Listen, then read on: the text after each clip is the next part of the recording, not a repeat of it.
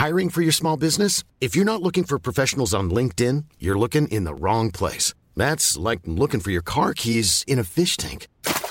LinkedIn helps you hire professionals you can't find anywhere else, even those who aren't actively searching for a new job but might be open to the perfect role. In a given month, over 70% of LinkedIn users don't even visit other leading job sites. So start looking in the right place. With LinkedIn, you can hire professionals like a professional. Post your free job on linkedin.com slash people today. Wenn man so ein bisschen durch die Welt reist und sieht, unter was für Bedingungen wir eigentlich auch, äh, ich sag mal, jetzt in, in Zentraleuropa leben dürfen, das ist eigentlich schon jeden Morgen ein Grund, sehr glücklich zu sein. Die Kunst des Weglassens. Sowohl beim Gepäck, da kommen wir vielleicht nochmal drauf zu, dass wir echt mal mit Handgepäck reisen, aber auch, man muss sich nicht jeden Tempel angeguckt haben. Man muss auch nicht jedes Gebäude gesehen haben, ähm, um ein Land zu verstehen. Für uns ist dann eher wichtig, Zeit an Orten zu verbringen, wo ganz, ganz viele Leute auch sind, die von dort kommen, denn ich glaube, ich vermute, wenn man das wirklich täglich machen muss, in Anführungszeichen, geht dieser Zauber irgendwann flöten. Wir beide mhm. freuen uns immer noch wie, wie ein Kind, wenn wir irgendwo einen Nachtzug steigen und wissen, nächsten Morgen wachen wir irgendwo ganz woanders, im ganz woanders Land möglicherweise auch auf. Ich finde das super, weil das kann ich ja nachmachen. Ähm, ich habe ja auch 30 Urlaubstage und ich möchte jetzt nicht morgen mein ganzes Leben umkrempeln und die alles liegen lassen, weil ich mache ja große Teile davon auch gerne, mag meine Kolleginnen und Kollegen. Das kann man natürlich dann alles selber in die Hand nehmen, aber wir sind so ein bisschen vielleicht der, der erste Türöffner da, ob ein Land oder ein Ziel vielleicht für jemanden interessant ist.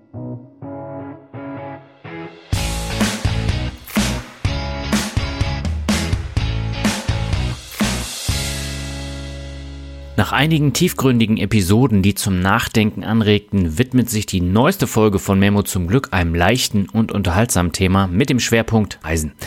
Hierfür habe ich zwei besonders spannende Gäste eingeladen, nämlich Adrian und Christoph vom Welttournee Reisepodcast. Die beiden sind nicht nur Angestellte mit einem Kontingent von 30 Urlaubstagen pro Jahr, sondern auch leidenschaftliche Globetrotter, die es geschickt verstehen, ihre begrenzte Freizeit maximal auszunutzen. Und sie bereichern die Reisewelt nicht nur durch ihren beliebten Podcast Welttournee, sondern haben kürzlich auch ein Buch veröffentlicht, das Einblicke in ihre zahlreichen Abenteuer gewährt und definitiv eine Leseempfehlung darstellt. Und damit heiße ich dich herzlich willkommen zu einer neuen Episode von Mehr Mut zum Glück. Mein Name ist Dani Kort und mit Adrian und Christoph tauchen wir in eine Stunde gefüllt mit spannenden Geschichten und Erfahrungen ein. Wir diskutieren, was Glück für die beiden bedeutet und beleuchten, wie sie die Herausforderung meistern, ihren Beruf mit der Leidenschaft für das Reisen und dem Betreiben ihres Podcasts zu verbinden. Darüber hinaus erzählen sie, wie man trotz begrenzter Urlaubstage ein Maximum an Reiseerfahrung sammelt und warum das Reisen für sie persönlich so wichtig ist. Neben diesen spannenden Themen werden wir auch wichtige Aspekte wie Nachhaltigkeit und Sabbaticals besprechen. Und im Word Shuffle gibt es dann noch eine angeregte Diskussion über Bier. Du siehst, es sind sehr viele Themen enthalten und das Gespräch mit den beiden ist wirklich unterhaltsam geworden. Mach dich also bereit für eine Folge voller Anregungen, die dich dazu motivieren können, selbst den nächsten Schritt zu wagen und mehr von der Welt nur mit den vorhandenen Urlaubstagen zu entdecken und nicht nur die Standardziele in Europa. Damit genug der Vorrede, gehen wir ab zum Interview. Meine Leitung geht heute nach Südniedersachsen zu Adrian und Christoph vom Welttournee Reisepodcast. Die beiden reisen mit ihren 30 Tagen Urlaub um die Welt und erleben dabei einige Abenteuer. Darüber wollen wir heute sprechen, aber erstmal herzlich willkommen bei Memo zum Glück, ihr zwei. Geht es euch gut? Ja, sehr gut. Vielen Dank, dass wir heute hier sein dürfen und äh, die seltene Möglichkeit haben, dass wir beide mal gleichzeitig in unserer Heimat sind, in Südniedersachsen. Du sagtest es gerade schon. Von daher besondere ja. Folge für uns heute. Wir laden dich mal ein, Daniel. Komm mal ins Weserbergland. Jetzt im Frühling wandern, Fahrrad fahren, das ist wunderschön. Kennt nur kaum einer, ne? ja, ich war da tatsächlich auch noch nicht. Ähm, wo genau sitzt ihr da? Sagt dir Holzminden was? Da ja, ist mal Namen Vanillin erfunden. Wenn du mal irgendwelche Plätzchen backst oder Kuchen backst, das kommt auf jeden Fall aus unserer Heimatstadt. Die Holzminden und Befern kommt Adrian her. Wollte ich gerade sagen. Ich sitze nämlich in der Edelvorstadt von Holzminden. Das ist Befern, 3500 Einwohner. Ähm, und wir machen hier okay. so ein bisschen das Beverly Hills von, von äh, Holzminden. Ja. okay, ihr kommt aber aus der deutschen Provinz, seid aber ziemlich viel international unterwegs. Darüber wollen wir heute sprechen. Bevor wir das machen, lasst uns erstmal über das Thema Glück sprechen, weil das ist ja so das Hauptthema von dem Podcast. Was bedeutet euch persönlich Glück? Ja, das ist ein, ist ein richtig guter, eine richtig gute Frage auch zum Eingang. Und äh, ich glaube, Christoph und ich haben da, das ist auch vielleicht einer der der, der, der, eine der Dinge, die uns sehr, sehr verbindet und die das auch möglich macht. Ich glaube, was wir beide für uns geschafft haben, ist, ähm, kleine Dinge als Glück zu empfinden und kleine Dinge, die einfach mal funktionieren, als Glück zu empfinden. Und mhm. ähm, ich sag mal so, wenn man jetzt durchs Leben läuft und es geht nichts schief, ist das ja eigentlich schon was relativ Gutes und das sagt man so lapidar. Aber wir sind wirklich auf dieser Welt schon aus relativ schwierigen Situationen rausgekommen, ähm, mhm. wo wir hinter uns angeguckt haben und gedacht haben, Mensch, da haben wir, haben wir richtig Glück gehabt. Wir waren mal im Gefängnis in Mexiko zum Beispiel und ähm, ja, sind dann da, sind dann da wieder raus. Und für viele Leute wäre das, das das Ende des Urlaubs gewesen, da einfach mal einen halben Tag irgendwie festgehalten worden zu sein. Wir haben uns dabei hinter, es war wegen der Lappalie, also Christoph hat auf der Straße Alkohol getrunken, aber wir wären einfach mega, mega glücklich, diesen Abend da wieder rausgekommen zu sein. Und man hat uns quasi nochmal noch schöneren Urlaub dann in dem Moment geschenkt, dass wir wieder, ja, einfach mal aus dieser doofen Situation rauskamen. Und äh, ich, ich glaube, dass gerade beim Thema Glück viele Menschen natürlich immer das, das Gefühl haben, Glück ist, wenn man sowas ganz viel von irgendetwas überschwänglich und alles ist perfekt hat. Aber ich glaube, mhm wenn man so ein bisschen durch die Welt reist und sieht, ähm, unter was für Bedingungen wir eigentlich auch, äh, ich sag mal, jetzt in, in Zentraleuropa leben dürfen, das ist eigentlich schon jeden Morgen ein Grund, sehr glücklich zu sein, weil man natürlich äh, ja sehr gute Bedingungen hier vorfindet, was äh, Zugang zu sauberem Wasser und alles, will ich gar nicht so klein mit Anfang angeht, aber Kleinigkeiten, aber auch zum Thema, ja. wenn du beim, sagst beim Thema Reise, natürlich der mhm. Reisepass, der hier liegt, ne, in der Schublade, ja. der öffnet einem viele Türen beim Reisen. Ja, für uns drei hier ist das so normal, aber es gibt auch Länder, die sagen, ja, Einreise, Ausreise, alles ein bisschen schwieriger. Also auch mhm. solche Kleinigkeiten tatsächlich, wenn man zum Thema Reise kommt, auch das äh, wohl zu schätzen und äh, ja. als Glück zu sehen. Super Beispiel. Wir standen mal an der Grenze, wir sind über den Balkan gefahren, wir saßen in einem Bus und der Bus fuhr dann ähm, in die EU rein, kam aus einem Nicht-EU-Land und es mussten einfach mhm. drei Leute aussteigen und konnten nicht weiterfahren. Ja, und in dem Moment ist es natürlich grauenvoll, dann dabei zu sein, aber dann einfach zu merken, Mensch, ey, Glück, dass wir diesen Pass jetzt gerade haben, weil, und für den können wir ja nichts, ne? Das haben wir auch nicht, das mhm. ist nicht unsere ne, Leistung, aber so ein Moment ist dann schon, macht einen sehr, sehr demütig. Und wenn man diese Demut entwickelt, und die schafft man auf Reisen auch zu entwickeln, weil man eben andere Realitäten auf der Welt sieht und die müssen gar nicht mal immer was mit Geld zu tun haben. Ähm, aber diese Demut sorgt auch dafür, dass man mit ein paar Sachen, die einem alltäglich vorkommen, vielleicht auch sehr, sehr viel ja, Glück empfindet und Glück für sich durchholt. Und äh, ja, das haben wir, glaube ich, beide für uns erkannt, Christoph und ich, dass wir manchmal uns angucken und denken so, Mensch, das hätte doch anders ausgehen können. Ähm, und sei es nur, dass wir den Bus um eine Minute pünktlich gekriegt haben, weil wir irgendwie einmal richtig abgebogen sind und einfach denken, Mensch, wir hätten jetzt hier auch 15, 20 Minuten verlieren können. Naja. Ja. Ja, manchmal ist es auch eine kleine Geschichte aus eurem Buch. Manchmal, wenn man im äh, Bus sitzt, der keine Toilette hat und wenn der Bus dann zufälligerweise anhält, dass ja. man mal rausspringen kann, ja. das ist auch ein bisschen Glück, ne? Das ist aber persönliches Glück. Damit habe ich, nicht, damit hab ich nichts zu tun. Ich wollte sagen, das Glück ist in dem Fall ja so viel Glück kann kein Mensch haben eigentlich. Das, das, in dem Fall muss ich wirklich sagen, das Glück war wieder gleich noch gerecht verteilt, aber ich habe diese Situation gerne so genommen, auf die du anspielst. äh, denn für mich war das dann wirklich cool, dass dieser Bus nochmal anhielt. Ja. Sehr gut. Ich habe ja sehr viele Gäste bei mir im Podcast, die erleben enorm viel auf ihren Reisen. Die sind dann eigentlich dauerhaft auf Tour oder haben eine Tour, die sehr lange geht. Bei euch ist das Besondere, dass ihr tatsächlich eure 30 Urlaubstage nur zur Verfügung habt, neben eurem Angestelltenjob. Ähm, wie bekommt ihr Job, Podcast und Reisen unter einen Hut? Ich fange einfach mal an mit dem Keyword Planung.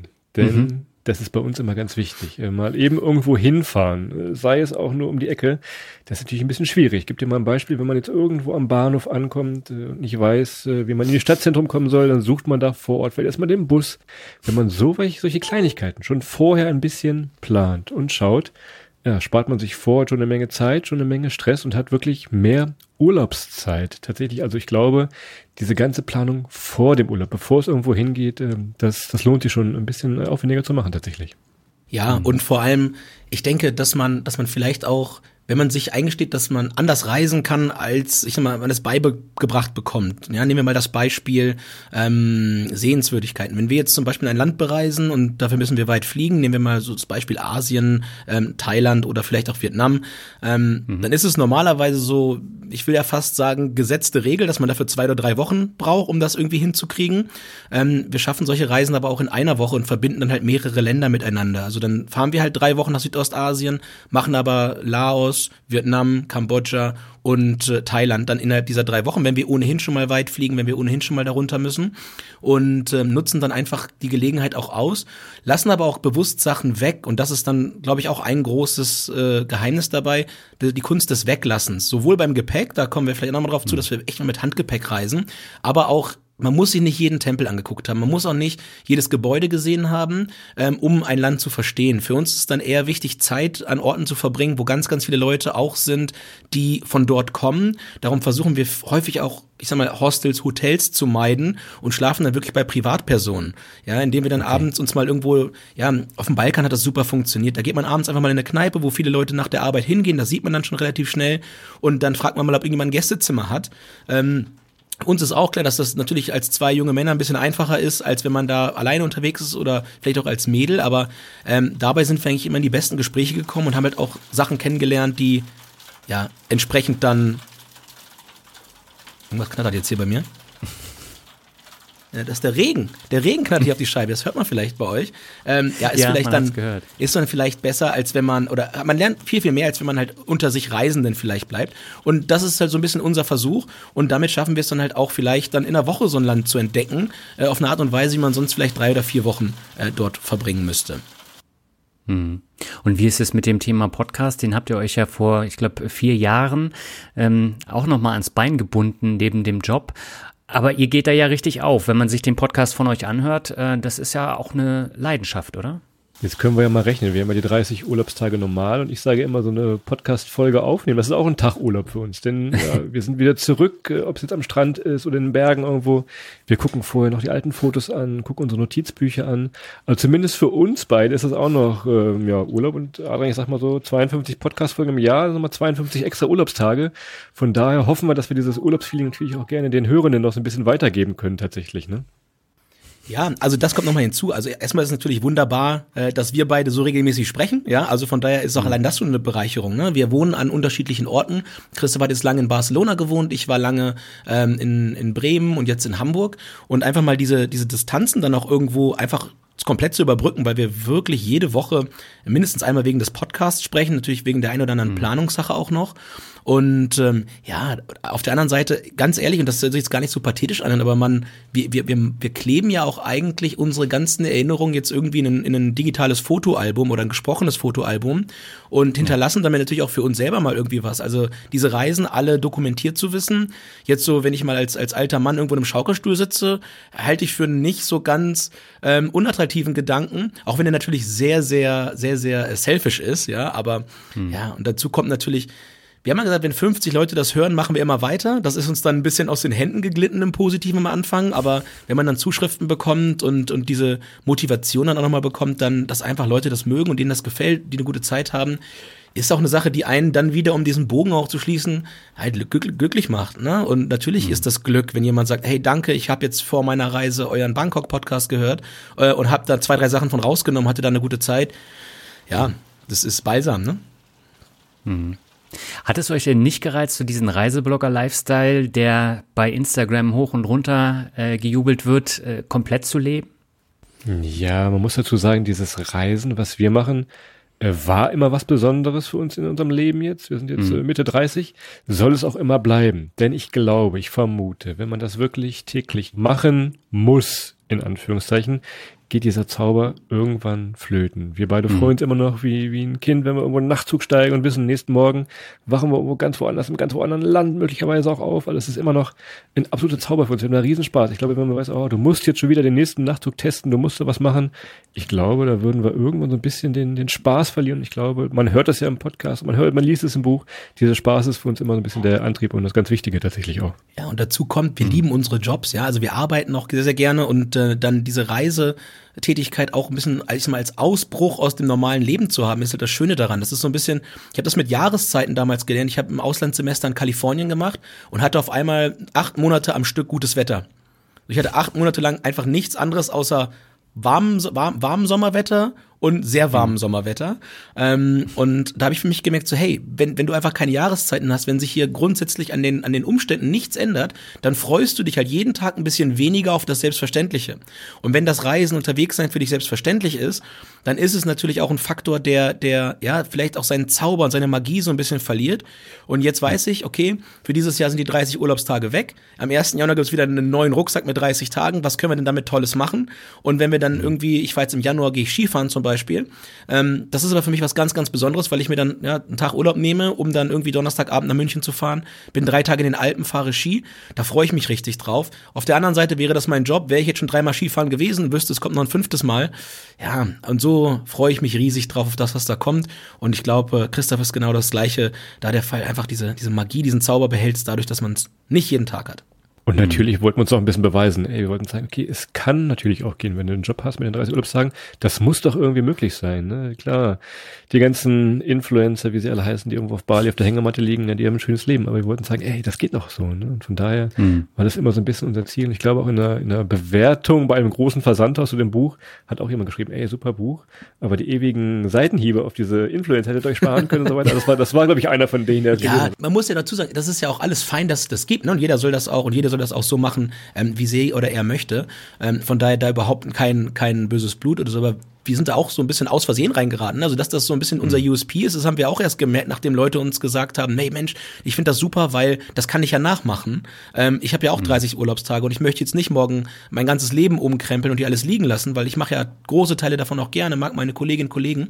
Ähm, von daher, ja, ist das sicherlich beides auch irgendwo fein. Für uns wäre es so, glaube ich, kein Modell oder kein Modell, mit dem wir eine Menge Spaß hätten und es wäre auch fast ein bisschen zu wenig Arbeit. Ne? Wir müssen ja auch unsere, unsere 60, 70 Stunden, Christoph, die Woche brauchen wir ja auch, damit wir überhaupt schlafen gehen können abends.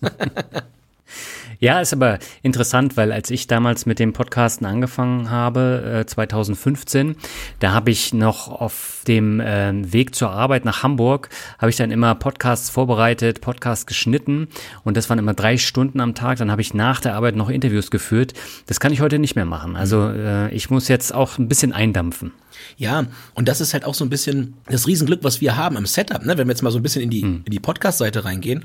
Wir haben natürlich ein wahnsinnig einfaches Setup. Wir kennen uns seit über 20 Jahren. Wir sprechen mhm. seit über 20 Jahren miteinander und dementsprechend ist natürlich auch so eine Podcast-Folge für uns beide sehr, sehr schnell zu machen. Wir müssen sehr mhm. wenig recherchieren, weil, wie sieht das bei uns aus? Christoph und ich überlegen uns, was nehmen wir heute auf? Dann gucken wir in unsere Fotos rein, gucken, was haben wir denn damals, ich weiß nicht, in den, in den Niederlanden erlebt, wenn wir eine Niederlande-Folge machen. Uns fallen da gleich vier, fünf lustige Geschichten ein auf Basis unserer Fotos. So, und dann sitzen mhm. wir dann abends, haben unsere Grundstruktur und erzählen uns von den Sachen, die wir bereits erlebt haben. Und dadurch, während wir das machen, und fallen uns wieder drei, vier lustige Sachen ein, die nur aus dem Gespräch kommen. Und ja. von daher ist natürlich dieses Setup für uns auch sehr, sehr dankbar. Die Podcast-Folgen sind 20 bis 40 Minuten lang. Das ist ja auch nochmal eine dankbare Länge.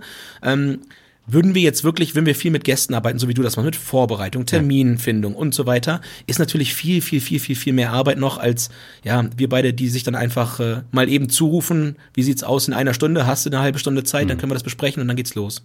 Ja. Das heißt, ihr seid aber wirklich sehr spontan. Müssen wir sein. Das ist, ja, ich glaube, von daher. Aber es macht auch diese Leichtigkeit aus. Ne? Wenn wir wirklich mhm. jetzt recherchieren würden, hat jetzt dieses Café, was wir mal empfohlen haben, wirklich noch auf, dann guckst du da, das machen wir nicht. Wir sagen, hey, wir waren mal in diesem Café, vielleicht gibt's das noch da, diese Ecke ist schön für euch.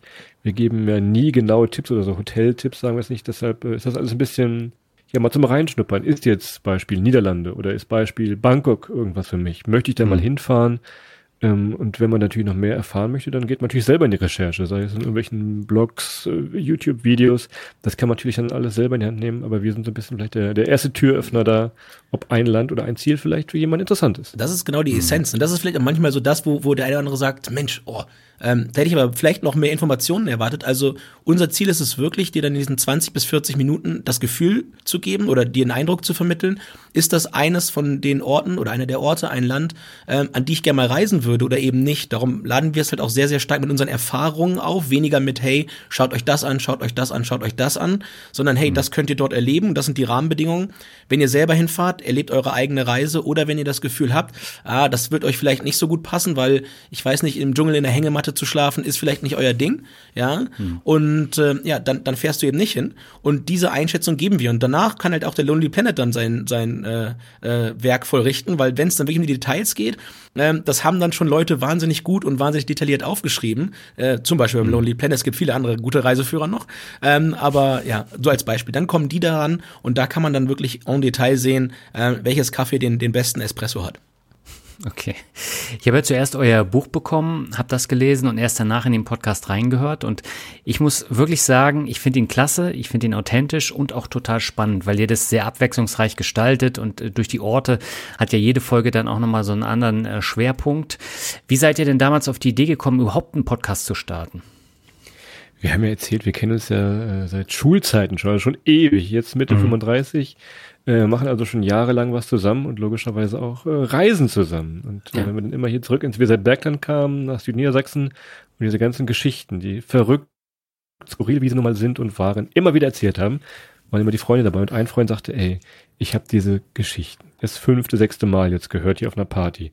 Sprecht es doch mal bitte in die Tüte, damit ich es mir auch noch zu Hause anhören kann. So, okay. das war ebenfalls auf einer Party und wir, bierselig wie wir waren, gesagt, jo, das machen wir nächsten Morgen.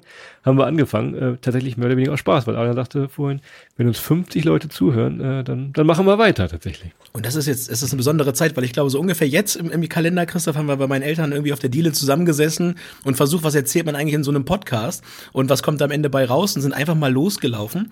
Das war damals auch noch eine sehr, sehr dankbare Zeit, muss man sagen. Also das Timing war auch ein bisschen auf unserer Glücksseite. Das war Ende mhm. 2018, Anfang 2019. Da war jetzt die Postka äh, Postka, die Podcast-Landschaft, äh, war da schon ja, war dann noch, war dann noch ein bisschen, bisschen kleiner und ein bisschen weniger ähm, getrieben eigentlich durch große Labels, sondern wirklich von, ja. von Leuten, die gute Ideen hatten und dann da, ich sag mal, ihre, ihre Räume kreiert haben, in denen sie über Dinge gesprochen haben, die sonst in anderen Medien nicht möglich waren. Und da mhm. haben wir halt dann auch aus Versehen, sage ich ganz ehrlich, unseren Platz gefunden. Ähm, da ist jetzt nichts groß mit Planung gelaufen, wir haben einfach losgelegt und was Christoph gerade sagte, ja, das ist wirklich die Geschichte. Ähm, und der Kollege muss es sich jetzt auch immer noch anhören, der kriegt dann immer noch mal hinter äh, die, die Bitte, das zu bewerten. Aber ja, das war dann so der Weg zum Podcast. Und letzter Satz dazu, natürlich, dadurch, dass wir an verschiedenen Orten arbeiten, ist dieses Medium-Podcast Audio natürlich für uns mega easy, weil wir können beide mhm. in unterschiedlichen Räumen sitzen, besprechen beide eine Tonspur bei uns auf dem Computer, schicken uns die gegenseitig zu und dann wird die zusammengeschnitten. Alles, was auf Video basiert, ähm, ist da sicherlich schon ein bisschen, bisschen schwieriger. Und äh, ja, Sabbeln können wir, Christoph, ne? Das, das haben wir, das haben wir irgendwie. Wir irgendwie. haben ja auch Podcast-Gesichter, sagen wir immer, ne? Keine du sagst immer Postkartengesicht. Darum habe ich mich auch gerade versprochen. Postkartengesicht sagst du immer. Ja, ja aber ähm, Reisepodcasts gibt's ja mittlerweile auch sehr viele. Aber äh, der Unterschied äh, zu euch ist dann auch nochmal, äh, ihr geht ja jetzt auch nochmal auf Tour mit eurem Programm. Und das kann ja auch nicht jeder Reisepodcaster von sich behaupten. Ja, das haben wir vor Corona mal gestartet, so ein bisschen testweise, dass man sagt, okay, klar, im Podcast versuchen wir zwar immer Bilder zu übertragen über das Mikrofon, mhm. aber wie es am Ende aussieht, natürlich schwierig. Und dann haben wir wirklich angefangen, unsere besten Fotos und Videos äh, zusammenzuschneiden und das wirklich in einer, in einer Art Wohnzimmeratmosphäre ähm, ja vorzutragen. Es ist gar nicht so ein Live-Podcast, wie man das vielleicht kennt, was jetzt viele machen. Es ist hm. schon fast eher eine Show, so ein bisschen Comedy, weil es geht uns immer was schief, wir treffen immer skurrile Leute. Also von da ist es, glaube ich, ein sehr unterhaltsamer Reiseabend. Ja, darum haben wir es ja auch Reiseshow genannt. Ne? Also es ist wirklich, es ist medial hm. auch völlig aufgeladen. Es gibt Musik, es gibt Videos, es gibt Bilder. Ähm, die einzige Möglichkeit, das alles halt auch mal zusammen zu sehen.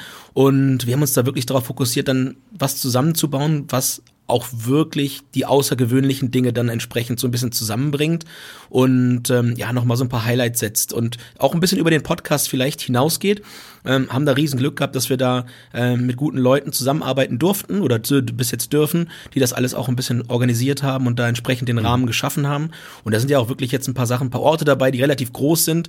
Ähm, darum haben wir das auch aus den Händen ausnahmsweise mal gegeben, wo wir sonst alles selber machen, vom Schnitt äh, bis hin zur, zur Abgabe, ist ja sonst eigentlich alles immer bei uns selber aus der eigenen, aus den eigenen Händen gemacht. Ein bisschen zur Steuererklärung. Mhm. ähm, und ähm, ja, dementsprechend äh, ja, war das, ist es für uns jetzt ein Abenteuer, das jetzt stattfindet und wir freuen uns riesig drauf. Und ja, ähm, die ersten Tests, wir haben die Show ja vorher auch ein paar Mal gespielt, auch in, in kleineren Rahmen, im kleineren Rahmen, haben die mal das erste Mal 2019, hm. kurz vor Corona, bei uns in der Heimat im Kino gespielt, vor knapp 250 Leuten. Und äh, ja, seitdem sind wir halt gefesselt, dass wir das auch ein bisschen auf die Bühne bringen möchten, weil es eben ja für uns so schön ist, das zu sehen. Und wir sehen halt auch Gesichter dabei. Ähm, das ist ja nochmal ein Riesenunterschied zum Podcast. Man kriegt dieses Feedback, hat mir gefallen, hat mir nicht gefallen, direkt. Und viele Leute, die uns gern hören, mit denen wir auch regelmäßig irgendwie in Kontakt stehen über die Socials, die trifft man dann alle mhm. mal und trinkt mit denen hinterher mal ein Bierchen. Da freuen wir uns schon riesig drauf, die Leute alle mal zu sehen. Und ähm, ja, von daher mal gucken, wie es wird. Wir sind wahnsinnig gespannt. Mhm. Wie viel Mut gehört denn für euch dazu, diese Reisen im Schnelldurchgang äh, zu machen? Ihr habt ja immer wieder so Erlebnisse, die ihr vorher nicht hattet, so wie dieser Gefängnisaufenthalt in Mexiko. Das sind ja auch neue Sachen. Ähm, findet ihr das mutig, diese Reisen im Schnelldurchlauf zu machen oder geht ihr da ganz entspannt ran? Ich glaube, so eine gewisse Portion Mut gehört schon dazu. Denn wenn man mhm. mal guckt, wo wir überall waren, das war jetzt nicht nur die Playa de Palma in Mallorca, wo man wirklich Deutsch spricht und einen mit offenen Armen empfängt. Äh, da waren Länder dabei, wo ich sagen würde im Nachhinein, ach Herr Jemini, warum haben wir mit das Open gemacht? Arms also, empfanden. Ja, mit Open Arms, die dann wieder wegbringen. Äh, nein, sei es das Visum, sei es die Sprache, sei es die Schriftzeichen, aber sei es natürlich auch, wie mit unserem ja, norddeutschen Aussehen, äh, irgendwo dann aufzutauchen da. Also klar, gehörte da so ein bisschen Mut dazu. Ich denke, da hat dann so Nicaragua die Ecke. Hm, das war schon, das war schon sportlich, würde ich mal sagen. Ne? Also müssen wir vielleicht heute nicht mehr so machen. Ja, vor allem aber dieses, also ich sag mal so, Christoph 100% recht. Ähm, wenn ich an diesem Thema Mut beim Reisen alleine so meine persönliche Entwicklung sehe, ne? Also Christoph hm. ist der deutlich gelassenere von uns beiden ja, in solchen Situationen. Und ich bin jemand, der sehr, sehr schnell, wenn, wenn, wenn die Kontrolle nicht mehr für mich ersichtlich ist, zumindest nicht wer sie hat, ähm, werde ich schnell nervös. Und dieses Level, wo das bei mir anfängt, dass ich nervös werde, weil ich nicht genau weiß, wie das hier weitergeht, hat sich enorm verschoben zu, ach, das wird schon irgendwie werden, es ist immer schon irgendwie gut gegangen. Und solange, solange Christoph nicht nervös wird, bin ich eigentlich relativ ruhig auf an allen Ecken der Welt. Weil, weil erst wenn er nervös ist, wie beim Flugzeug so ein bisschen, wenn sich die Stewardessen hinsetzen, ja, oder die Stewards, dann muss man, dann wird es gleich unruhig. Aber solange die noch rumlaufen und den Service machen, ist alles gut. Ähm, ja, von daher viel dabei gelernt. Und ich sag mal, früher hat so ein Land wie, wie Thailand, wenn ich da, ich weiß nicht, meine erste Thailandreise ähm, in den frühen 2010er Jahren irgendwann, was ich da mitgenommen habe. Also ich, ich habe meine Packliste noch. Ich muss die Erwartung gehabt haben, dort hat man weder Strom äh, noch, noch Licht. Das sei alles noch nicht erfunden. Also ich habe irgendwie drei Powerbanks mitgenommen ähm, und heute fliege ich mit Christoph mit dem Turnbeutel dahin. Ne? Also das ist halt einfach mal so ein mhm. bisschen, beschreibt diese Entwicklung nochmal ganz gut. Aber ja, Angst und, und Mut sind sicherlich wichtig, seine Komfortzone da ein Stück zu verlassen und, und Neues zu entdecken, weil nur da, wo man ein bisschen mutig sein muss, entdeckt man meistens auch neue Sachen. Das ist leider bei vielen Sachen so. Es kann aber überall sein, im Job, bei äh, Freundschaften, aber natürlich auch beim Reisen. Ja, für mich ist ja persönlich so der größte Ansporn auf Reisen äh, der Sprung aus der Komfortzone. Äh, wenn wir jetzt beim Beispiel Thailand bleiben, ich war 2018 das erste Mal in Thailand und war da eine Woche auf Koh Samui auf äh, so einer Airbnb-Hütte auf dem Berg. Kein Taxifahrer wollte hochfahren und das fing am zweiten Tag an zu schütten und hat dann die ganze Woche eigentlich nicht mehr aufgehört. Einmal kurz, da konnte ich mir Lebensmittel holen, aber ich hatte dann wirklich an einem Tag nur noch eine Flasche Wasser im Kühlschrank, ansonsten nichts und dann hat zum Glück der Regen aufgehört, aber das ist halt raus aus der Komfortzone und Neues erleben und auch so ein bisschen über sich selbst hinauswachsen. Ähm, ist es bei euch jetzt nach wie vor nach 120 bereisten Ländern auch noch so? Also Koh Samui kann ich das mal sagen, habe ich mal im Krankenhaus gesessen, weil ich meinen Kumpel auf der, oh. auf der Fläche von einem, ähm, von einem Pickup dahin hab fahren lassen, weil er mit dem Roller auf die Nase gefallen ist. Mhm. Von daher, das gute war aber nicht ich, war ein anderer Kumpel. Ne? Warst nicht du. Sagen, ja. Warst zum Glück nicht du, aber dem geht's wieder gut. Ja? Der fährt weiterhin mit uns auf Reisen. Ähm, von daher, ja, hast du da schon ein Ziel, wo du wirklich die Komfortzone verlässt? Und ich kann dir ganz ehrlich sagen, ja, ähm, meine Komfortzone ist dann auch häufig nochmal überschritten, weil es geht ja nicht mal immer um, um Orte, die mega, ähm, mega, mega, wie soll ich sagen, mega äh, herausfordernd sein müssen auf dem Papier. Manchmal sind ja auch schon hm. große Herausforderungen, wenn man irgendwo in den Bergen ist und einfach mit sich selber mal alleine ist. Das ist ja auch schon eine Komfortzone, die, die man irgendwo dann verlässt, wenn man es gewohnt ist, Leute um sich rum zu haben. Ähm, ich habe mal einen wahnsinnig spannenden Vortrag von Reinhold Messner gehört. Der hat das beschrieben, warum er auf den Mount Everest geklettert ist und diese ganzen hohen Berge, weil er eben hm. genau das gesucht hat, diesen Ort, an dem er eigentlich auf, auf jeden Fall nicht bleiben kann. Er geht an einen Ort, an dem für ihn wirklich alles so ist, dass er sich dann nicht wohlfühlt, ja, darum ist er hoch und schnell wieder runter. Aber der Moment zurückzukommen und dann darauf zurückzublicken, war wahnsinnig erfüllend und wahnsinnig gut. Und irgendwann ist er natürlich dann auch ohne Sauerstoffflasche da hochgekommen. Ja, also diese Komfortzone hat er immer weiter verschoben. Auch mit dem ähm, Turnbeutel dann wahrscheinlich. Genau, mit dem Turnbeutel. ja, exakt. Und mit, mit, mit Flipflops. Ähm, aber ja, von daher, wir, wir, wir führen die jeden Tag und ich, ich verlasse jeden Tag, glaube ich, noch, wenn ich auch auf einer Geschäftsreise oder sowas bin, meine Komfortzone in einer gewissen Art und Weise. Was aber für uns, glaube ich, wichtig ist, ist, ich, ich dieses Komfortzonenplan findet tatsächlich auch in unserer Reiseplanung statt. Und nochmal ein mhm. Beispiel zu nennen, Asien. Äh, bei uns in der Show beschreiben wir, wie wir spielen Asien von Level zu Level. Weil du kannst das falsch rum machen, indem du dir viele, viele tolle Komfortzonen-Ausbrüche verbaust. Wenn du zum Beispiel als erstes Land nach Myanmar fährst, dann schockt mhm. dich das einmal richtig. Wenn du danach aber dann zum Beispiel nach Taiwan fährst, schockt dich das nicht mehr so. Das ist wie, als wenn man im, im, im, im Heidepark Soltau zuerst auf die größte Achterbahn geht. Also ich würde das immer vorsichtig aufbauen, weil wenn man die erste Südostasien- oder Asienreise macht und man fliegt nach Taiwan, da, da mhm. funktioniert alles, die Busse sind pünktlicher als zu Hause, aber du hast ein paar Sachen, die erfordern dich heraus. Und wenn du das gut mhm. einteilst und sinnvoll einteilst, dann kannst du dir diese ganzen Kulturschocks, Ausbrüche aus der Komfortzone genau so ein bisschen einplanen und lernst dabei eine ganze Menge. Und äh, das ist für mich ehrlicherweise der große Reiz des Reisens, genau wie du gerade gesagt hast. Mhm. Um nochmal auf deine Echt? 120 Länder zu kommen, dass du sagst, klar, wir haben schon viel bereist. Ja. Wir waren kurzfristig erst in Indien, wo man sagt, klar, das, da erwartet man schon ganz was Verrücktes, den Sprung aus der Komfortzone. Aber dass es dann wirklich so ist, das ist, glaube ich, ein Land wie kein anderes Land auf dieser Welt, ein absoluter Wahnsinn auch wenn man schon wirklich viel gesehen hat, das, das schockt einen dann doch nochmal, aber im Positiven. Also man ist klar ganz woanders irgendwo gelandet, also ganz, ganz fantastisches Land, nochmal auch dieses, dieses Beispiel mit den 120 Ländern zu geben. Irgendwo taucht immer nochmal wieder ein Land auf, wo man sagt, boah, das hätte ich jetzt nicht erwartet, so, ne, tatsächlich. Mhm. Welche Länder haben euch denn am meisten herausgefordert? Nicaragua habt ihr eben schon gesagt. Was gab's denn noch für Länder? Ich glaube immer erstmal, was ich vorhin sagte, mit Sprache und Schriftzeichen ist natürlich mhm. immer so eine Sache. Wenn das Englisch irgendwann aufhört, dann wird das natürlich schon bunt. Ich sag mal so, so China irgendwo in den Vororten und auf dem, auf dem Land, das war schon sehr, sehr sportlich. Aber sowas Turkmenistan, die ganze Stan-Ecke da, weil auch da natürlich wenig Englisch war, äh, ist eine Herausforderung, aber am Ende geht das immer wieder gut. Mit Händen, Füßen macht das schon, schon großen Spaß, da irgendwie durchzukommen. Und meistens, ja, meistens sind die Leute auch wirklich sehr, sehr freundlich und freuen sich auch, wenn man natürlich als, als Gast ja ein bisschen Respekt zeigt noch, sei es mhm. vor der Kultur, sei es vor dem Land, ist man da immer sehr, sehr willkommen und immer sehr hilfsbereit, den Armen entgegengekommen tatsächlich. Ja, Christoph ist aber auch die großen Schuhe natürlich hingestellt. Ne? So Turkmenistan zum Beispiel, das ist, äh, ich würde mal sagen, in der Reihenfolge, wenn man anfängt zu reisen, man hat ein Land, Turkmenistan würde ich jetzt nicht in die ersten zwölf packen, ja, wo man hinfährt. Ja, also wäre, ist einfach auch ein großes, großes Paar Schuhe. Ähm, ich hatte das das erste Mal, Christoph, und du wirst dich dran erinnern, das war auf dem Balkan. So, das ist gar nicht so weit weg, aber einfach dieser Fakt, wir kommen dahin und es gab überall Busse, die uns überall hinbringen sollten, aber es gab keine Busfahrpläne.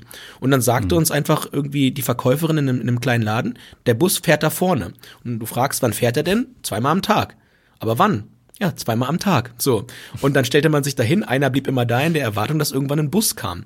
Und das auszuhalten und zu verstehen, dass man jetzt einfach darauf vertraut, dass der wirklich zweimal am Tag kommt, aber dass hier nicht so funktioniert wie zu Hause und dass man sich jetzt noch fünf Stunden lang darüber aufregen kann, dass das nicht funktioniert oder dass es nicht so ist. Oder man nimmt jetzt einfach das Spiel so an, wie es ist mhm. und dann macht man das eben. Und das hat mich früher wirklich, also mental massiv herausgefordert, das zu akzeptieren, dass ich jetzt nicht weiß, ob der wirklich kommt, aber ja. mir klar zu machen, in drei Stunden weißt du es, ja, und dann naja. Aber das ist doch so typisch deutsches Verhalten, oder? Absolut. Äh, darum, wir haben, wir haben wirklich viele, viele Folgen auch immer mit drin, und den, den sogenannten Allmann-Faktor, wo wir so ein bisschen bewerten, wie viele äh, Deutsche trifft man vor Ort, was ja immer so ein Indikator von ist, auch in dem Falle, wie sicher oder wie, wie, wie groß ist der Sprung aus der Komfortzone hier wirklich.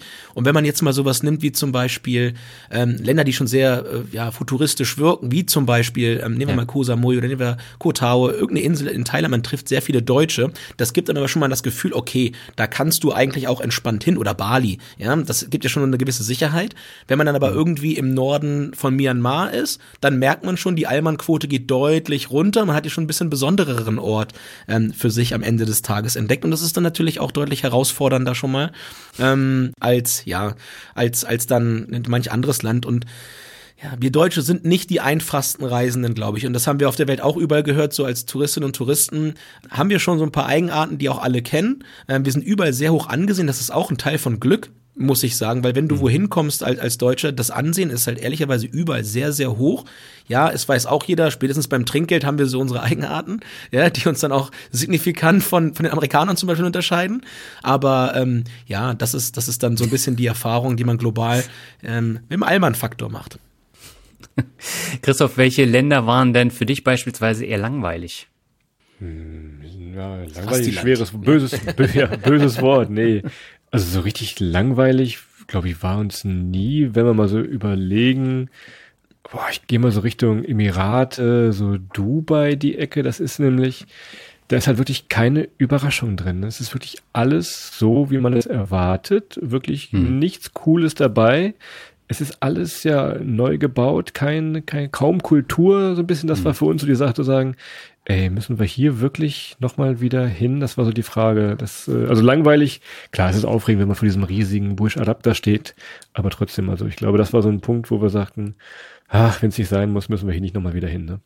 Und Christoph hat ein gutes Stichwort genannt. Ne? Ich glaube, für uns ist, wenn mir das Wort langweilig ist, glaube ich, viel zu hart, wie Christoph richtig sagte, aber, aber vorhersehbar. Und mhm. äh, wir haben eigentlich immer die schönsten Reisen gemacht an Orten, wo wir, wo wir völlig andere Erwartungen vorher hatten, als wir dann vor Ort ähm, vorgefunden haben. Und das mhm. ist eigentlich auch immer so die Kategorie. Wir werden ja richtig häufig gefragt, was war denn das, das, das schönste Land, wo man unbedingt mal hin muss? Das ist eine wahnsinnig schwierige Frage. Ähm, wir sagen dann, wir, nennen gern die Länder, die uns am meisten overwhelmed oder underwhelmed haben vielleicht, wo wir gesagt haben, okay, ähm, zum Beispiel die Ukraine, wenn du da reinkamst, wir waren 2016, glaube ich, dort, ähm, und wir kamen aus Rumänien rein und wir haben halt erwartet, okay, jetzt kommst du aus der EU, jetzt geht's in die Ukraine, jetzt musst du ein bisschen gucken, wie kommst du hier klar? Und wir kamen einfach in ein Land, wo es für uns war, als hätten wir, als hätten wir irgendwie, keine Ahnung, zwei Stunden Busfahrt nach Hause. Alles hat funktioniert, alles hat geklappt, überall mit offenen Armen empfangen. Ähm, alle Logistik hat funktioniert, da, da gab es auch Busfahrpläne, die es an manchen Orten nicht gab. Und ähm, es, es hat einfach bis von, von, von Ismail, die, die Schwarzmeerküste, bis hoch nach äh, Tschernobyl, hat alles super funktioniert, alles war super easy und super nett ähm, und alles super hell und super leuchtend. Von daher, das war so ein Land, das uns damals schon, und das haben wir auch damals in der Folge, das hat jetzt gar nichts mit den jetzigen Umständen zu tun, schon gesagt, dass es einfach wahnsinnig überrascht hat, was wir da vorgefunden haben. Und darum sind das so Länder, die halt mega abgeliefert haben, wenn man so möchte, in unserer Welt, weil man das einfach überhaupt nicht erwartet hat. Mhm. Jetzt ist es ja so, in Deutschland kommt in immer mehr Unternehmen das Thema Sabbatical äh, deutlich mehr so in den Vordergrund. Was haltet ihr von sowas wie dem Sabbatical? Ist natürlich erstmal ein interessanter Ansatz. Äh, mhm. Da kann Adrian noch ein bisschen was äh, genauer zu erzählen, denn äh, als Geschäftsführer sieht man das vielleicht noch mal ein bisschen anders als ich jetzt, der wirklich nur, nur in Anführungszeichen Arbeitnehmer ist. Aber mhm. trotzdem, also für uns kam das, kam das nie in Frage, weil es gibt ja immer diese Person, entweder bist du wirklich ein richtig fleißiger Malocher, bist ja den ganzen Tag äh, Arbeiten und machst dann ein bisschen, liegst dann zu Hause im Bett deine Urlaubstage oder du bist halt einer von diesen coolen Urlaubenden, die ja wirklich am Strand liegen. Und wir haben dann versucht, es muss doch auch möglich sein, das beides zu machen. Also man muss Spaß am Job haben, man muss da was schaffen können, aber man will auch im Urlaub was schaffen. Also Sabbatical war für uns nie die Wahl, weil wir halt Bock auf, auf beide Seiten hatten. Ich kann aber auch äh, das verstehen, da wird Adam vielleicht noch ein bisschen andere Einsichten haben, vielleicht tatsächlich. Ja, ich, ich würde das ein bisschen slicen, ne? also ein bisschen in, mhm. in verschiedene Teile unterteilen. Also aus Arbeitgeberseite ist das meistens nichts, was man sich wünscht. Ja, dass möglichst äh, viele aus der Belegschaft ähm, gute, starke ähm, Kräfte dann, dann das Unternehmen für eine Zeit verlassen. Ähm, mhm. aus der anderen Seite, auf der anderen Seite möchte man aber auch lieber, dass die nur ein Jahr weggehen und wiederkommen, als für immer weg zu sein. Ja. ja. Ähm, für die andere Seite kann ich das komplett verstehen. Und beim Thema Sabbatical ist das Einzige, was ich in so Gesprächen, die ich natürlich auch ab und zu mal führe darüber, immer zu bedenken gebe. Man muss aufpassen, dass man mit, mit dem Thema kein Luftschloss äh, jagt. Ne? Also ich mhm. kenne relativ viele Leute, mindestens 50 Prozent, die nach dem Sabbatical unglücklicher wiederkamen, als sie, als sie hingefahren sind, weil man wirklich da ja denkt, Mensch, ich habe jetzt ein Jahr frei und jetzt sehe ich die ganze Welt und ich alleine wenn Leute zu zweit starten, das ist dann ganz häufig in die in die Hose gegangen, ja, mhm. mit bester Freundin oder mit Partner, ähm, dann hat man dann halt irgendwie das Problem, dass sich das auflöst und dann muss man sich wieder neu orientieren. Gleichermaßen kenne ich aber auch Leute, die sind nie wieder zurückgekommen vom Sabbatical, die sind einfach dann da geblieben und wohnen heute noch irgendwo auf der Welt und sind mega mega das glücklich. mit der schlechten Amazon-Bewertung, glaube ich, mit dem Buch. Ja, genau. Also man muss das sehr sehr differenziert betrachten. Ich glaube, es gibt eine Menge Leute, für die ist das was ganz Tolles und denen hilft das auch enorm enorm. Ich glaube, dass das für viele Leute halt aber auch ein Luftschloss ist, weil das, was man, glaube ich, hinter dieser Tür erwartet, da nicht drin ist. Ähm, aber grundsätzlich, ich meine, immer mehr Arbeitgeberinnen und Arbeitgeber oder Arbeit äh, oder ja, Firmen geben diese Möglichkeit und dann sollte man die auch nutzen, wenn man das für sich als als richtig und wichtig empfindet. Ähm, dann Attacke und Go. Und äh, wenn man es als Unternehmen nicht will, dann bietet man es halt nicht an. Ne? Also das, die, die hm. Möglichkeit hat man jetzt zu sagen, nee, machen wir nicht, aber wir äh, warten lieber gerne ein Jahr ab, du gehst raus und kommst wieder zurück oder eben nicht ja, von daher muss jeder da genau seinen Weg finden. Es gibt aus meiner Sicht da kein ist gut oder ist nicht gut. Ähm, manche werden damit sehr glücklich, manche eher nicht. Und das muss man sich selber so zutrauen, diese Entscheidung für sich zu treffen. Hm. Ja, Corona hat ja auch viele hm. Türen geöffnet, was das angeht. Also gerade das Thema Homeoffice, da ist es jetzt in einigen Unternehmen ja auch möglich, dass man zum Beispiel europaweit arbeitet, ja, aus dem Homeoffice. Und äh, das sind natürlich auch Sachen, die die auch gut sind, um seinen Horizont mal zu erweitern, ohne dass man jetzt ähm, wochenlang auf Reisen gehen muss. Erster Hinweis auch wieder aus Unternehmersicht, Vorsicht bei der Steuer, ja. Also man kann nicht einfach unendlich viele Tage von irgendwo arbeiten, aber kontrolliert auch keiner. Ähm, ja, aber also es ist natürlich möglich geworden. Es ist, es ist eine Sache, die geht. Ähm, ich glaube auch, dass das, dass das immer noch die nächsten Jahre eher ein bisschen mehr werden wird in den verschiedenen Firmen, was man aus Unternehmensseite, glaube ich, aber auch nicht verpassen darf so bei der ganzen Sache. Es ist schon wichtig und auch für die Angestellten ist es sehr, sehr wichtig, sich ab und zu mal zu sehen, seine mhm. Kolleginnen und Kollegen zu kennen. Also ich glaube, so ein 100% Remote-Job, ich glaube nicht, dass es das die Zukunft sein kann, dass man flexible Mobile-Tage hat und mal eine Woche aus Portugal arbeitet? Absolut. Und ich glaube, das gibt gerade in der Belegschaft so viel Empowerment und ist so toll auch als Gefühl, dass der Arbeitgeber einem vertraut. Also für mich persönlich ist es so, wenn ich einen Tag im Homeoffice arbeite, leiste ich, glaube ich, zehn Prozent mehr, alleine damit mir keiner vorwerfen kann, ich hätte da nicht, nicht äh, irgendwie das gemacht, was ich machen soll. Ähm, mhm. Von daher, ich glaube, so eine Mischung wird's machen. Mhm. Christoph, was wolltest du sagen? Nee, dass so ein, so ein Homeoffice-Tag auch nochmal äh, in Einzeltagen helfen kann. Wir hatten vorhin gesagt, mit diesen 30 Tagen Urlaub. Aber wenn man mal irgendwo dann in Flughafennähe wirklich mal den, den Tag schon verbringen kann, dass mhm. man dann am Abend gleich noch den Flug nimmt und sich dann die Nacht spart, ist man am nächsten Morgen vielleicht schon irgendwo einem exotischen Ziel. Das kann dann also auch schon mal helfen. Sonst ja. müsste man sich nochmal einen Tag extra frei nehmen, um zum Flughafen hinzufahren, einzuchecken, das ganze Pipapo. Das könnte man mit so einem Homeoffice-Tag dann deutlich verkürzen und halt mehr aus dem eigentlichen, aus diesen wertvollen 30 Tagen dann rauszuholen. Auch ja. eine Form von Empowerment ähm, der 30 Tage. Ja. ja, ja. Ich habe ja ähm, die Corona-Pandemie eben schon angesprochen. Jetzt habt ihr den Podcast gestartet 2019 und 2020 oder ab 2020 war das Thema Reisen dann erstmal für ein, zwei Jahre äh, gar nicht möglich. Was habt ihr in dem Zeitraum gemacht? Wie hat das Einfluss genommen auf euren Podcast? Erstmal mit Sims gereist, ne? Schön Sims 2000 runtergeladen und die in den Urlaub geschickt. Erstmal, ja, auf Distanz. Da ging das noch. Äh, aber ansonsten, wir haben es genannt, äh, Urlaub vor der Haustür. Denn mhm. klar, Corona-Zeit mussten wir jetzt keinem erzählen, wie geil es in Guatemala ist oder wie ungeil es in Nicaragua ist. Wir haben tatsächlich wirklich unsere nähere Umgebung äh, hier in Deutschland entdeckt, denn wir haben wirklich tolle Touren gemacht durch die verschiedensten Bundesländer. Ich glaube, wir waren in jedem Bundesland, aber auch dann, wenn es. Äh, ich würde sogar sagen, wir waren in jeder Stadt über, über 80.000 Einwohner. Ich würde die Wette ja, das könnte, das könnte auch sogar sein, tatsächlich. Aber auch unsere Nachbarländer noch ein bisschen genauer zu entdecken. Sowas wie Dänemark oder Polen. Wir sind seit vielen, vielen Jahren natürlich große Polen-Fans. Einfach mhm. das mal zu sehen, dass man nicht äh, viele, viele tausend Kilometer im Flugzeug sitzen muss, um das nächste große Abenteuer zu erleben. Das äh, wartet teilweise wirklich schon um die Ecke und ich hatte es vorhin gesagt, wir sind Bergland hier, wo wir gerade sitzen.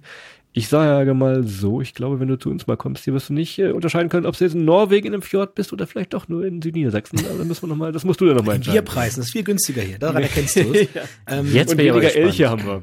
Weniger ja, Elche. Paar, paar, aber wir haben so, so einen Wildpark hier, da findest du auch nochmal einen Elch. Aber das ist ja genau das, ne? Gerade so Corona war natürlich für uns erstmal ein Schocker, auch was passiert mhm. mit der ganzen Situation. Will noch jemand Podcast hören? Ähm, war dann, glaube ich, ein ganz guter Moment auch für das Medium, weil auf einmal viel mehr Fokus noch darauf kam. Ähm, wir mussten uns da ein bisschen umstellen. Ähm, aber wie Christoph schon sagt, ne, ich glaube, unsere Reiseplaner, also wenn man so, so ein Planungsgespräch von Christoph und mir fürs Jahr 2020 irgendwie so Ende 2019 mhm. mitgehört hätte, ähm, dann wären, den wäre die, die, die, die, viele Orte hätten wenig Leute schreiben können, die wir da genannt haben, weil die so exotisch waren. Mhm. Während wenn wir heute planen, wir wirklich gucken, hey, gibt's eine neue Nachtzugstrecke, ähm, wollen wir die mal mit reinbauen, können wir da unser Fahrrad mitnehmen? Haben mittlerweile auch zum Bikepacking gefunden bei uns, äh, nicht nur im Podcast, sondern halt auch logischerweise in vielen, vielen Touren, die wir so von unseren Heimatorten aus machen. Also ich kenne jetzt, glaube ich, das Hamburger Umland ähm, zehnmal besser, als ich es kennengelernt hätte jemals, wenn ich ähm, ja nicht diese Pandemie gehabt hätte. Ne? Das war mhm. schon viel, viel als Treiber auch für lokales Reisen. Mhm. Ja, ich finde es äh, total spannend, weil ähm, die Corona-Pandemie hat ja dafür gesorgt, also ganz am Anfang, ich glaube im März 2020 war es, dass äh, zum Beispiel die Podcast-Zahlen bei mir komplett eingebrochen sind, von einem Tag auf den anderen.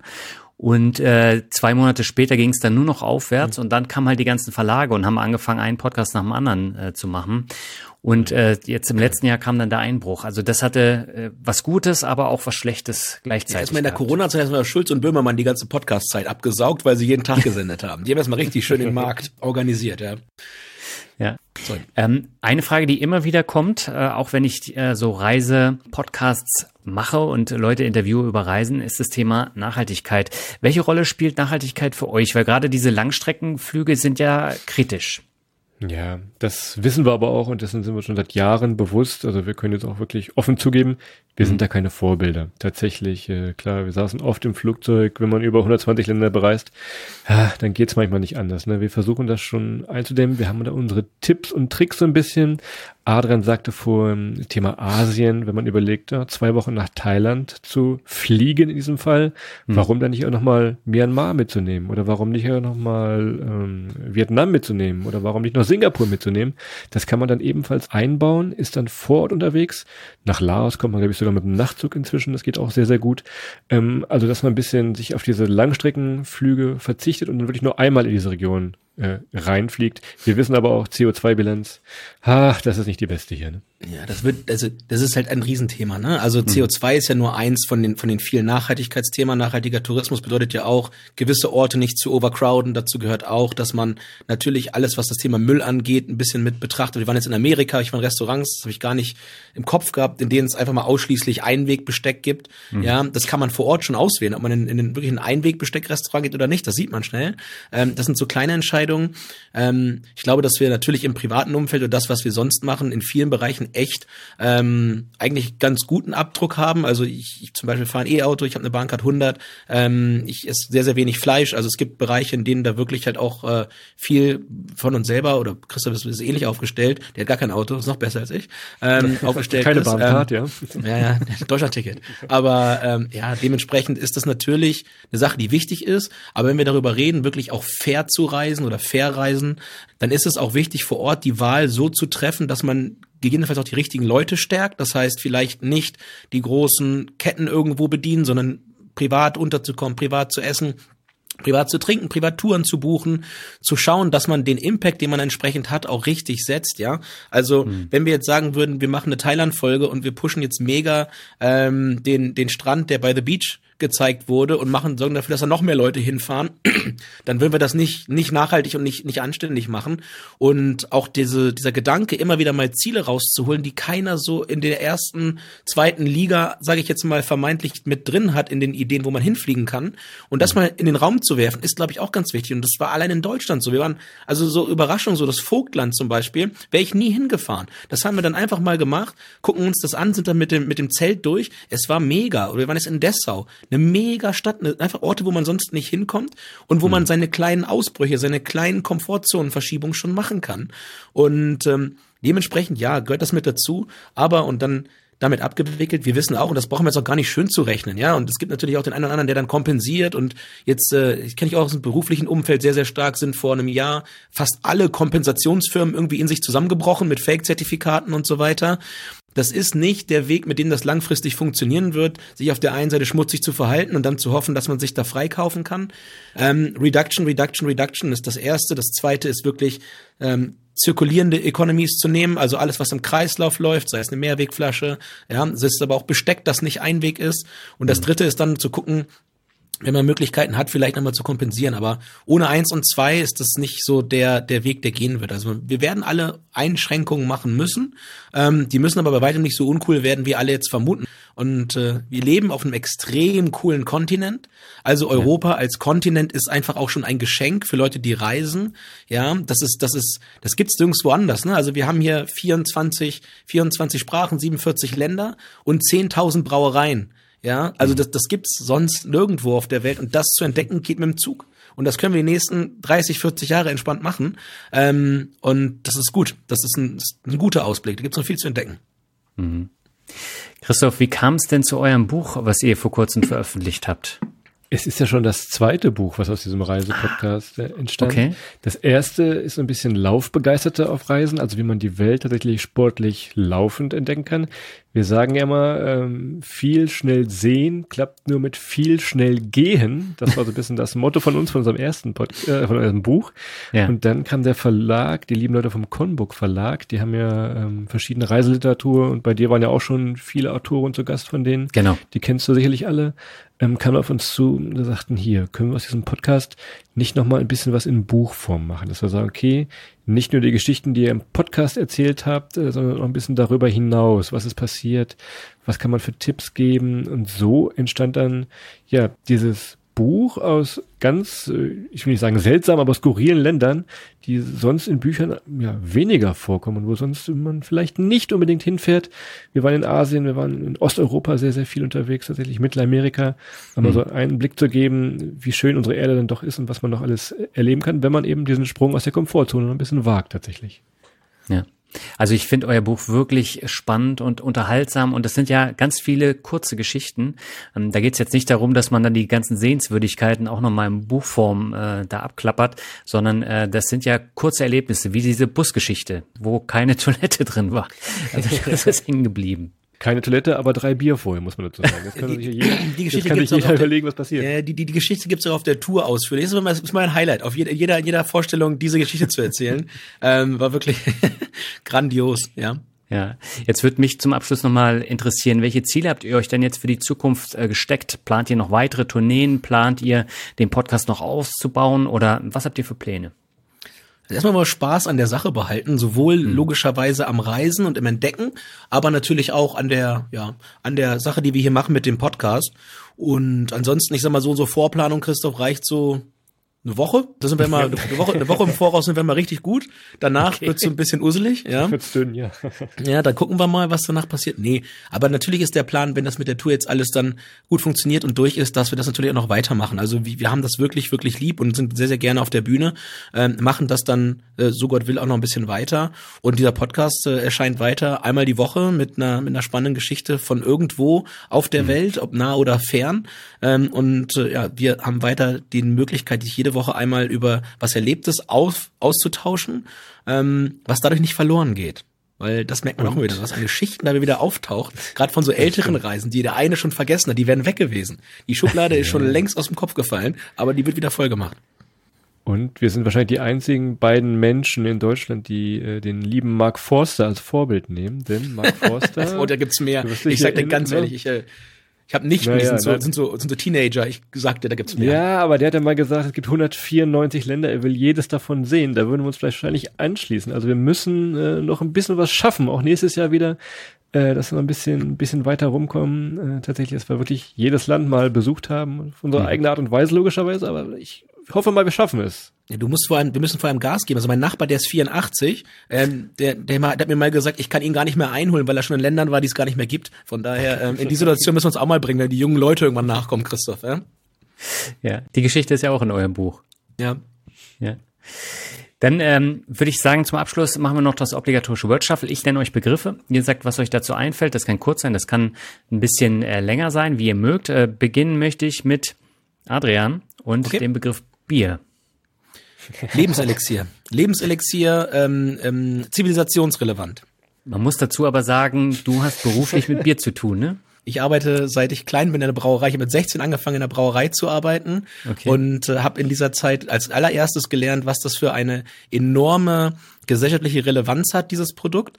Und äh, meine erste Erfahrung war an dem Tag, an dem ich Brau Brauereiführungen damals gemacht habe. Ich habe die geleitet, ich durfte den Leuten alles erzählen, wie das funktioniert. Und meine mhm. erste Kiste Bier bekommen habe umsonst. Seit dem Tag bin ich ganz schnell Klassensprecher, Mannschaftskapitän geworden und habe gemerkt, wie das sozial Upleveling ist, wenn man äh, guten Kontakt zu Bier hat. Und seitdem, äh, aufgrund dieser Fähigkeit, Menschen zusammenzubringen, ähm, ja, in dieses Produkt verliebt. Okay, jetzt muss ich nochmal eine Frage dahinterher stellen. Was ist denn dein Lieblingsbier? Ähm, das kälteste, was gerade, nein, ähm, also ich, ich das, kann, das ist ganz schwer zu fragen. Das ist eine ähnliche Frage wie beim wie beim äh, Kühlschrank.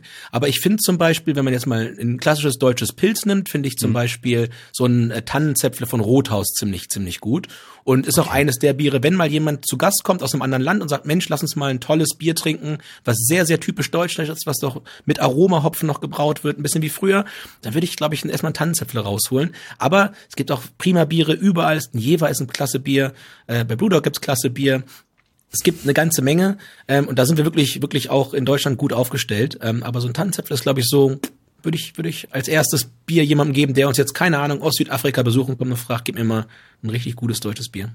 Okay, also Tannenzäpfle hätte ich jetzt nicht genannt, äh, das mag ich tatsächlich nicht so, aber äh, finde ich interessant. Aber das vertiefen wir jetzt Flens nicht. bei dir da oben wahrscheinlich in Lübeck. Ne? Ja, ne, Flens ist, kann man trinken. Was ist dein Lieblingsbier? Aber, ähm, ein Lieblingsbier habe ich nicht unbedingt, aber Lübzer ist tatsächlich ja. eher so mein Ding. Ja. Ist ja auch, auch hier aus dem Norden. Ja, Genau. Ähm, Christoph, jetzt kommen wir zu deinem Begriff, das ist Barcelona. Außergewöhnlich, sage ich, denn äh, diese Stadt ist, ist wunderbar. Ich habe da zehn Jahre gelebt, aber außergewöhnlich deswegen, weil ich sie nie irgendwo in Top-Listen auf, äh, aufliste, weil, ja, wenn Leute fragen, sag doch mal deine schönsten Städte, du wirst ja niemals Barcelona finden, weil das für mich nicht zu bewerten ist, weil das einfach so viel, so viel Liebe da drin steckt. Ich habe so viel erlebt. Ich war jetzt mhm. vor kurzem wieder da, einfach durch diese Stadt zu schlendern, durch die Straßen zu schlendern, wo ich mir immer sage, wie kann man diese Stadt nicht lieben, auch wenn es ist Chaos, es ist laut. Man wird angehubt, es sind Touristen voll im Sommer, aber trotzdem diese Stadt ein absolut außergewöhnliches Ziel äh, für Reise, aber auch einfach, ja, zum, zum Leben, zum Dasein. Ein, ein wunderschönes Ziel, auch jetzt im Winter tatsächlich. Okay, und äh, warum bist du da weggegangen? Ähm, ich hatte irgendwann alles erlebt tatsächlich. Ich glaube, wenn man zehn Jahre da war, wirklich vom Beachvolleyballturnier, was wir gewonnen haben, bis zur durchzechten Disco-Nacht, bis zum Trippelgewinn der Fußballer. Wirklich alles. Also wir haben wirklich alles mitgenommen, alles mitgemacht. Äh, in dem Alter, in dem ich da war, natürlich hm. äh, Anfang der 20er hingegangen. Äh, und jetzt ist halt ein bisschen andere Lebensphase die auch äh, an anderen Orten stattfindet. In diesem Fall München, in den Bergen. Adrian sagte vorhin, viel Bikepacking, viel sportlich was zu machen. Hm. Äh, das gehört jetzt also in diese Lebensphase rein, passt aber sehr, sehr gut tatsächlich in den Kram gerade hier. Also Daniel, wir haben die gleiche Frage gestellt, weil wir natürlich mit Christoph in Barcelona immer eine feste Base in der Stadt hatten, so als Freundeskreis.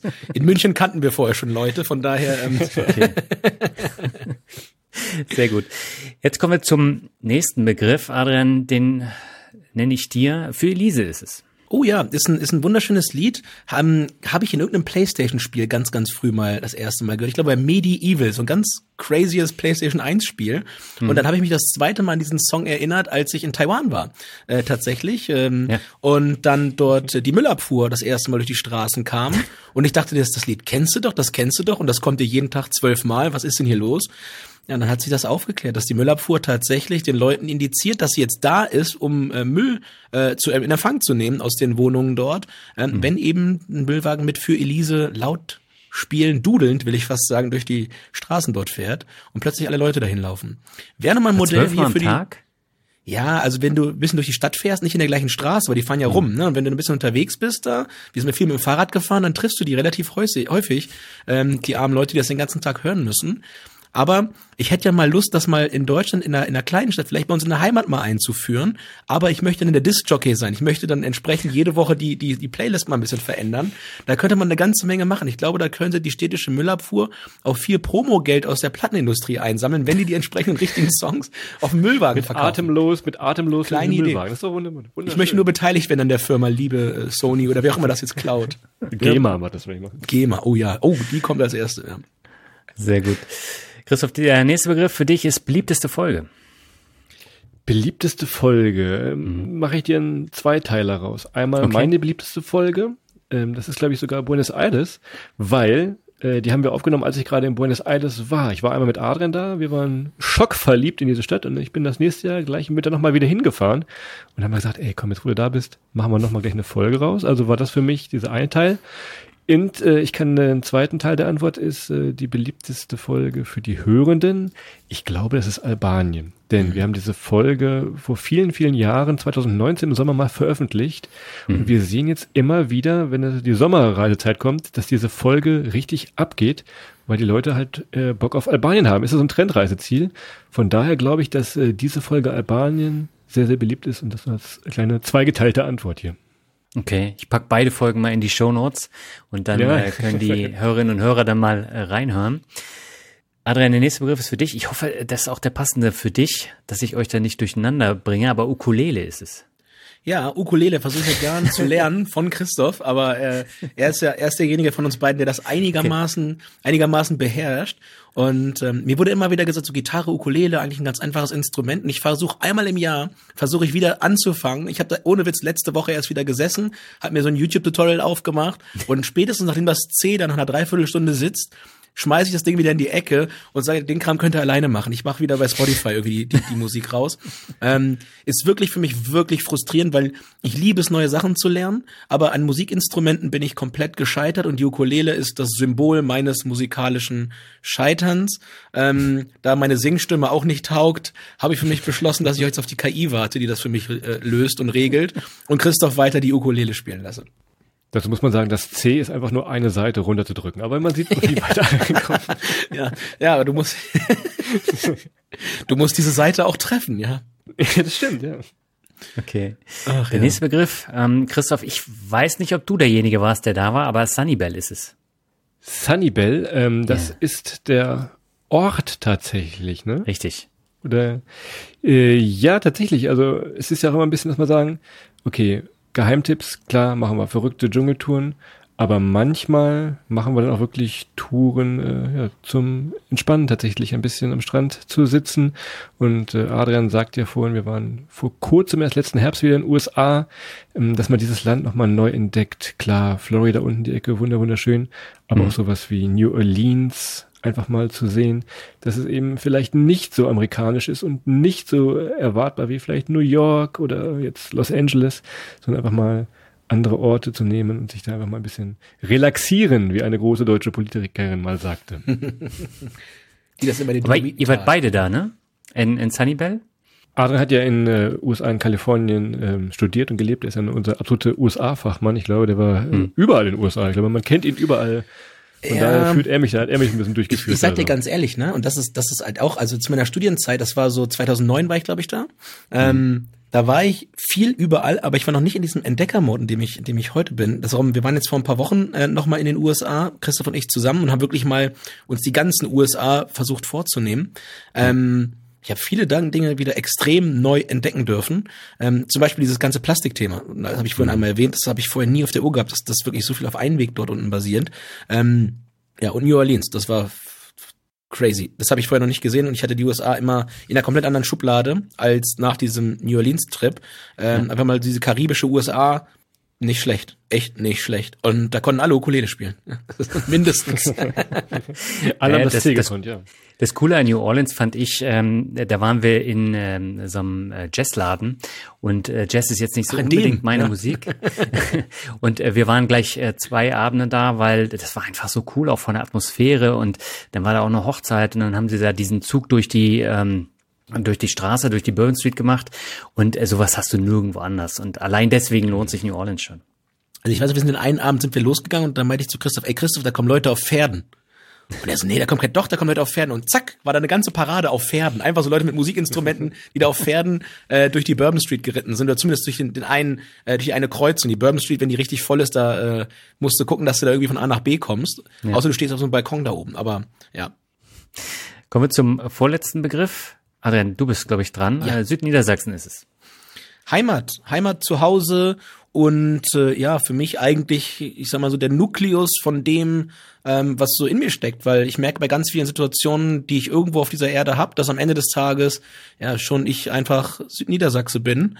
Ähm, so wenn man, wenn man sich das anguckt, was mich geprägt hat, wo ich aufgewachsen bin, ähm, vom ersten Bier bis hin zur ähm, ja zur irgendwann Ausbildung, Studium und dann auch den Tag, an dem du dann dort weggehst und äh, ich bin glaube ich immer noch, ich glaube alle vier fünf Wochen mal irgendwie hier. Mhm. Ähm, und das ist für mich so der Ort, weiß ich gar nicht. Also wenn ich wenn ich irgendwo auf der Welt mal ein Problem hätte, dann wüsste ich, dass ich hierher kommen würde, um die, die große Lösung zu finden dafür. Ähm, weil einfach mal hier meine Eltern sind, hier ist die Heimat, hier sind alle Leute, die man kennt, alle kennen mich seit klein auf und wissen, hm. ähm, der ist nicht irgendwann hier beigekommen, sondern das ist einfach, ich gehe durch die, durch die, ich gehe einkaufen jetzt hier irgendwo und dann treffe ich irgendwelche Leute, die mich mit fünf, sechs Jahren schon kannten. Und das habe ich halt nirgendwo sonst auf der, auf der Welt. Und darum ja. ist das hier einfach zu Hause für mich. Sehr schön. Und der letzte Begriff, Christoph, der ist für dich, das ist Mut.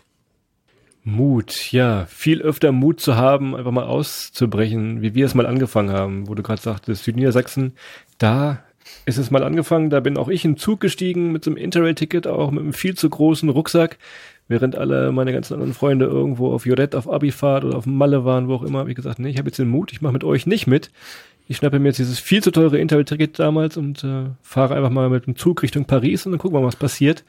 Und ich glaube, dieser Mut, den, den ich hatte da in Südniedersachsen, hat sich, hat sich gelohnt, äh, ganze Welt gesehen, halbe Welt gesehen. Deshalb also äh, einfach mal machen, tatsächlich auszubrechen, das ist der Mut. Und manchmal wird Mut tatsächlich belohnt mit tollen, tollen Erlebnissen. Ja, aber ein bisschen FOMO hat's da auch, weil Lorette und Malle hast du ja hinterher noch gemacht, ne? Da war ja. das ja schon noch mal gewesen. War der Spanien-Länderpunkt da dadurch. Ja. Sehr cool. Das war doch ein schönes äh, Schlusswort von dir. Und äh, ich sag herzlichen Dank für das sehr interessante und unterhaltsame Gespräch mit euch beiden. Hat mir viel Spaß gemacht und ist auch mal eine etwas andere Folge. Und äh, ja, herzlichen Dank, dass ihr euch die Zeit genommen habt. Vielen Dank, sehr gern. Cool, dass wir hier bei dir sein durften. Hat uns eine Menge Spaß gemacht. Komm jetzt, Weserberg, du bist immer eingeladen. Ja. Vielen Dank. Soweit das Interview mit Adrian und Christoph. Alle Links findest du wie gehabt in den Shownotes und im Blogartikel. Und falls dir die Folge gefallen hat, kannst du dir im Februar und März die Reiseshow der beiden auch noch live anschauen. Alle Termine findest du auf der Welttournee-Webseite und in den Shownotes. Wir hören uns im März mit einem komplett anderen Interview wieder. Dann habe ich eine Frau zu Gast, die mit ihrem ersten Job nach dem Studium in die Privatinsolvenz schlitterte und jahrelang auf der Suche nach ihrem Glück war. Wie sie es wiederfand und was sie heute macht, das erfährst du in der kommenden Folge. Bis dahin wünsche ich dir alles Gute und sag ciao, bis zum nächsten Mal.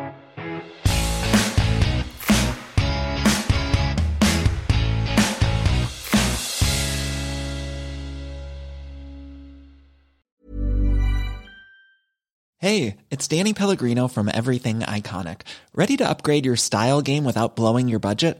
Check out Quince. They've got all the good stuff shirts and polos, activewear, and fine leather goods, all at 50 to 80% less than other high end brands. And the best part? They're all about safe, ethical, and responsible manufacturing. Get that luxury vibe without the luxury price tag. Hit up quince.com slash upgrade for free shipping and 365 day returns on your next order. That's quince.com slash upgrade.